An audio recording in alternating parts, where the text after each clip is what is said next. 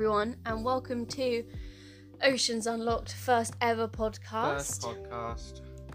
Today's episode is going to be on coasts. Um, We're going to be looking at the UK coastlines and all their ecosystems. Going to go across the world. Going to be looking at mangroves and coral reefs. Yeah, woo, everyone likes coral reefs. they do. We're going to try and make it not all doom and gloom. Yeah. Going to try and shed some light on the issues, make it upbeat. we? hmm Um, Most of most most podcasts about the ocean are just how screwed it is, and how everyone is at fault for the the destruction of the ocean. But we're going to try and yeah. try and shed some light. Yeah. But Um, so yeah, if you have any questions or you want us to talk about a specific topic, then you can message us on Instagram, Oceans Unlocked, all one word, give or you follow. can comment on our posts. Yeah. Yeah, We'll we'll update regularly on when when our next podcasts are coming out, and we're gonna have extra extra content over there, which will be good Yeah. to look at. So, everyone, I've got a question for you. hmm In Europe, which I'm. I'm answering this as well, aren't I? yes. So I don't know the question. Yeah. In Europe, which country has the longest national coastline? Um, give you a couple seconds. I'm gonna make my guess. I'd go with probably maybe Italy, somewhere like that. Maybe Spain. Well, that is a good guess, but it is not correct. Oh, The answer is actually the UK. the UK. We have 31,000 kilometres of coastline. wow. And on top of that, coastlines only make up about 8% of the Earth's total land, but they have 26% 26. of all biological diversity. Wow. Yeah. So so is that things like fish, crabs, everything you find in, in just coastal regions like mangroves, maybe uh, Yeah. coral reefs. Yeah. What else is there? Phytoplankton, zooplankton, all that sort of stuff. Yeah. Yeah. Yeah. That's surely that's that's up there with um, the diversity you find in rainforests. Then Yeah. I think coastlines are basically like the rainforest of, of the the ocean. ocean. Well, for example, which leads us it's nicely into the next section, which is kelp forests. Oh, yeah. They are literally the forests of the ocean. Do you want to tell us a bit more about that, or, sh- or is this is this? Uh, shall I go? I think I should go. Yeah, you go. I'll go. I'll go. um, well, they are very similar to the to the to the forest, as they have a similar structure to plants. yeah. So they have the, the root structure is called a holdfast. Now this this attaches to rocks and stuff, doesn't it? Mm-hmm. Any any debris on the, the ocean floor. So like the roots of a plant, rooting it down. Um, and then there's a there's a stalk, like like a plant, Yeah. which is called a stipe. And then um, they have fronds that spread out like leaves to, to capture all the light because they photosynthesize too. So they need large, fleshy leaf-like structures to capture all of this light to grow, and they do grow very well. They can Mm. grow to two two foot a day in, Wow. in some areas, like like California, I think is where they, they grow the, the largest. Aren't Um, they in the UK as well? yeah, we do have the we do have them in the UK. Um, they they have been they have been halved pretty much in in populations in the 1980s and 90s. They were destroyed until there was very little left. Um, they did it doing like trawling techniques and, and sediment dumping that sort of stuff. oh, yeah. Um, if, if, if you're not familiar with how the sediment dumping would affect them, if you if you think like a normal plant, it's probably because we're most familiar with them. If you dumped a lot of sediment on top of them, then they're obviously not going to be able to photosynthesize and therefore grow, or even due to the climate change, they're less likely to be resistant to that and recover. But that's why um, we have less kelp forests because they haven't recovered from these these this 40 years ago because it's hard because the water's so cloudy that they're just it's just hard to get the right amount of light levels to photosynthesize and, and grow as to in their optimum levels. Wow. So yeah. That is interesting. And did you see recently, well, recently, maybe a year or two ago, Oh, yeah. um, one of our lecturers, Dr. Ian Hendy, Oh, I love Dr. Ian he was he was featured in a documentary with Sir David Attenborough, um, basically focusing on kelp forests in the UK and their importance Mhm. and how we really need to focus on conserving them because they are like one of the most productive ecosystems Yeah. uh, on the planet. That's because of the nursery function, right? Well, the nursery function is one part of why they're so important. Okay. Um, for those of you who don't know, nursery function is basically in the ecosystem. It's where all the baby fish grow up, when basically. Nemo grows up. yeah, so they're they're born here, and then because the area is so protected from predators, etc., easy places to Yeah. hide. It's just a good place for Lots the fish to grow up. Lots yeah, of food, yeah. nutrition. Yeah. Um, What's the, what, what, how else are they productive then? Okay, well, the main role of the kelp forests is they're really important in the carbon cycle, Okay. which people wouldn't really think oceans carbon cycle. You think land based, Yeah. but they actually capture 75% of the net carbon fixed in the sea. So Oh, they wow. are, they're a huge part of the carbon fixation in the ocean. Yeah. So, Literally are the forests of the sea then, capturing Yeah, that much carbon. Yeah. The car there's so much carbon drawdown into kelp forest. It's crazy. And they, they're, they're good storm defences as well, aren't they?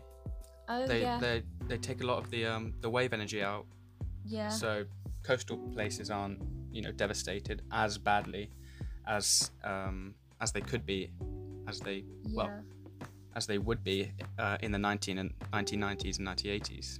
And because climate change is making storm surges worse, this is a really important time to have more storm defenses. Mm. So yeah, I think it's time to to go abroad to get away into the the sunnier areas of the world. ooh, I think we should start talking about mangroves. Now these are my personal favourite. I love a mangrove. Um, there are about 80 different species of mangrove trees. Didn't you know? oh my god. I used to think there was just the one mangrove species. Now these are these are really special plants because they can grow in areas of low oxygen soil when really not a lot else can grow. Mm. Um, but they have to be in relatively slow moving waters. I mean, they have the tide coming in and out, Yeah. but um, they also actually can act as great storm defenses. I actually recently did a, a, uh, a poster on this, uh, a presentation on this, and it was about the management of destructive intertidal shrimp farms in Indonesia. Now, these shrimp farms are done by clearing out acres and acres of these mangroves and just replacing it with a pond pretty much that they fill with shrimp and can just harvest really quick and then they just move on. They just leave these ponds how they are. And then if you can imagine when there's a massive storm surge, maybe maybe an earthquake has happened and the waves are coming in, you can imagine how these waves can just glide straight over these ponds and just devastate the local towns. Mm. And there's there's so many papers on um, how mangroves have, have just taken away so much wave energy that when it gets to the towns, there's a lot less damage done. Thousands of lives can be saved, and even millions of pounds um, can be Yeah. saved. That's a very good point. Yeah, and um, they're also amazing for biodiversity, as all of these all of these um, habitats we are we're talking about are also um, they're one of the most important nursery grounds I think of any habitat in the ocean. I think more than more than coral reefs and Yeah, definitely. maybe on par with seagrasses, but you always see, you know, juvenile black tip reef, black tip reef sharks, oh god, um, in these areas, and, and juvenile reef fish basically that then move out onto the coral bommies, don't they? Mhm. And then out onto the to the main reef when they're when they're old enough. Yeah, and another reason why mangroves matter is because they are extremely important for carbon storage. Um, almost, I'd say, more important than kelp forests for carbon storage. Big statement. Because mangroves only occupy 0.5% of global coastal area. However, they contribute 10 to 15% to coastal sediment carbon storage globally. Wow. So they do this through a process called sequestration, which I've recently done an assignment on. Um, so basically, the carbon dioxide in the atmosphere is taken in by the trees um, through via photosynthesis. Um, some carbon is lost back into the atmosphere through respiration. However, the rest is stored in the leaves, branches, and the roots. Okay. And the roots of mangroves are really important because there's lots of different types of roots, and they've all been specially adapted in different ways. And it is where most of the carbon is stored within a mangrove tree. Yeah. They're, they're also stored, you know, when the, the leaves fall off, the, or the roots fall off, like these these prop roots. They look like they look like stalks coming out of the ground. Uh, if they if they die, they can be used as carbon storage as well because the carbon is stored into it until it decomposes slowly. So it's not just a mass, Mm. you know, release of carbon into the atmosphere, which can cause you know spikes in spikes in temperature and things like if there's a massive storm event and a lot of trees are, are dying Yeah. at a certain time. Also, I'd just like to add that if you guys want us to do individual episodes on each of these ecosystems Yeah. or you want more information on these, we'd be happy to do that because we're literally only giving like a brief overview of the most important coastal ecosystems Yeah, to making you us. aware. Yeah. Um, just showing you the impacts of humans on each of them basically. God, I thought we said we are going to keep it all Um. not doom and gloom. Yeah. Well, yeah. I think next we should move on to seagrasses, another important, Ooh. another, another important uh, ecosystem. They support a wide array of creatures, really, from massive dugongs and manatees, you know, the, the cows of the sea, to tiny little seahorses that, that cling on with their their little tails. Um, they play a very similar role to mangroves in the, in the way they, they can defend coastlines again. I know I keep going on about this, all of these coastline defenses, but these natural defenses that really don't cost anything are the best defenses we have from erosion. You know, these these these seagrasses roots they help strengthen the sediments, so they, they stay together more. There's less sediment erosion, which means that there's less coastal erosion Mm. they they're a cleaner of the water. They they take in a lot of these harmful chemicals, so they don't go out into coral reefs and damage them more. So they're more likely to get bleached. They also um, fight against climate change. Again, I know we talk about carbon a lot, but everything, these natural processes that draw down carbon are extremely important in the fight of climate change because there's no way we're going to be able to artificially stop this. We need to we need to use nature to our advantage to draw down more carbon, I think, Mm, yeah. and and pl- replant these areas because they're really a, a provider for all all organisms, really, including humans. There's many Mm. coastal communities that that need these areas to, to thrive. You know, they don't have access to uh, a local market, so they have to they get they get their own stuff and they just provide for themselves um, using using these ecosystems, catching small things like cuttlefish, octopus, or small shellfish that they just pick off the reef and only pick what they need, really, Mm. which I think is quite a sustainable way of fishing. So, the final coastal ecosystem we will be talking about today are coral reefs. Yay, everyone loves a coral reef. Everyone loves a coral reef. Most people, when they think of coral reefs, think tropics, Caribbean, mm-hmm. lovely sunny Where I right holiday. yeah, pretty much. But they are found throughout the ocean. They can be found in the deep depths of the ocean. Thousands even. of meters down. Yeah, even in the Antarctic where it's cold. I'm pretty sure we have a reef off the coast of Scotland, you know. We have them closer to home than we think. Mm, we do. But the biggest coral reefs are thousands of years old and they usually thrive in warm, clear, shallow water where Mhm. there's lots of sun Yes. because they have algae as a part of them that requires light, obviously, to photosynthesize. And this algae is symbiotic and it's called Yeah. It's symbiotic with the coral polyp, which is like the animal part of the coral. Corals are animals, if you didn't know, Oh yeah, that's another Yeah, fact. Everyone thinks that they're just plants. or just rocks, or Yeah. I've heard before. no, they're actually animals. Yeah. And they're actually very fragile animals. Um, unfortunately, coral reef ecosystems are severely threatened, and there are many different causes, like stresses that can cause them to bleach, basically. So, this is where the zooxanthellae and the coral polyp leave their They're expelled. yes basically and what is left behind is a calcium carbonate skeleton, as most of the colour from the corals actually comes from the photosynthetic algae, which is the zooxanthellae.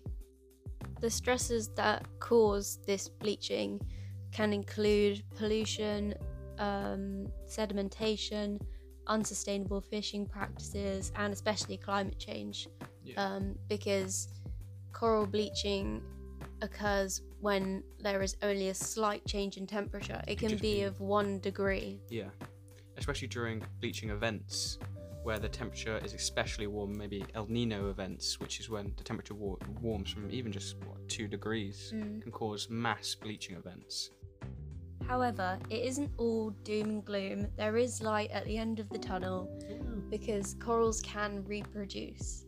So it only happens about once a year, and the conditions have to be perfect. But corals can release their fertilized eggs into the water column, where the current will take them away from this current space, um, and they can settle on a new substrate where the conditions hopefully are optimum, um, less, and then therefore there is a Less- smaller chance of a bleaching event for Yeah. this new colony. So there you have it. You've heard our views on the most important coastal ecosystems. Just a quick recap: we've got coral reefs, got mangroves, my favourite. We've got seagrasses, and we've got closer to home kelp beds. Now, this is our first ever podcast. So if you have any comments at all, whether you like it or parts you dislike, just let us know. We can all we're always looking to improve these podcasts and make them better for your for your hear. Well, I was gonna say viewing, your hearing pleasure. So yeah, if you want to give us a follow on Spotify, Instagram, we're on Anchor. Find us all over the place. Yeah. Um, and Join yeah, us on this journey yes. of discovery aboard the Discovery train. No, no.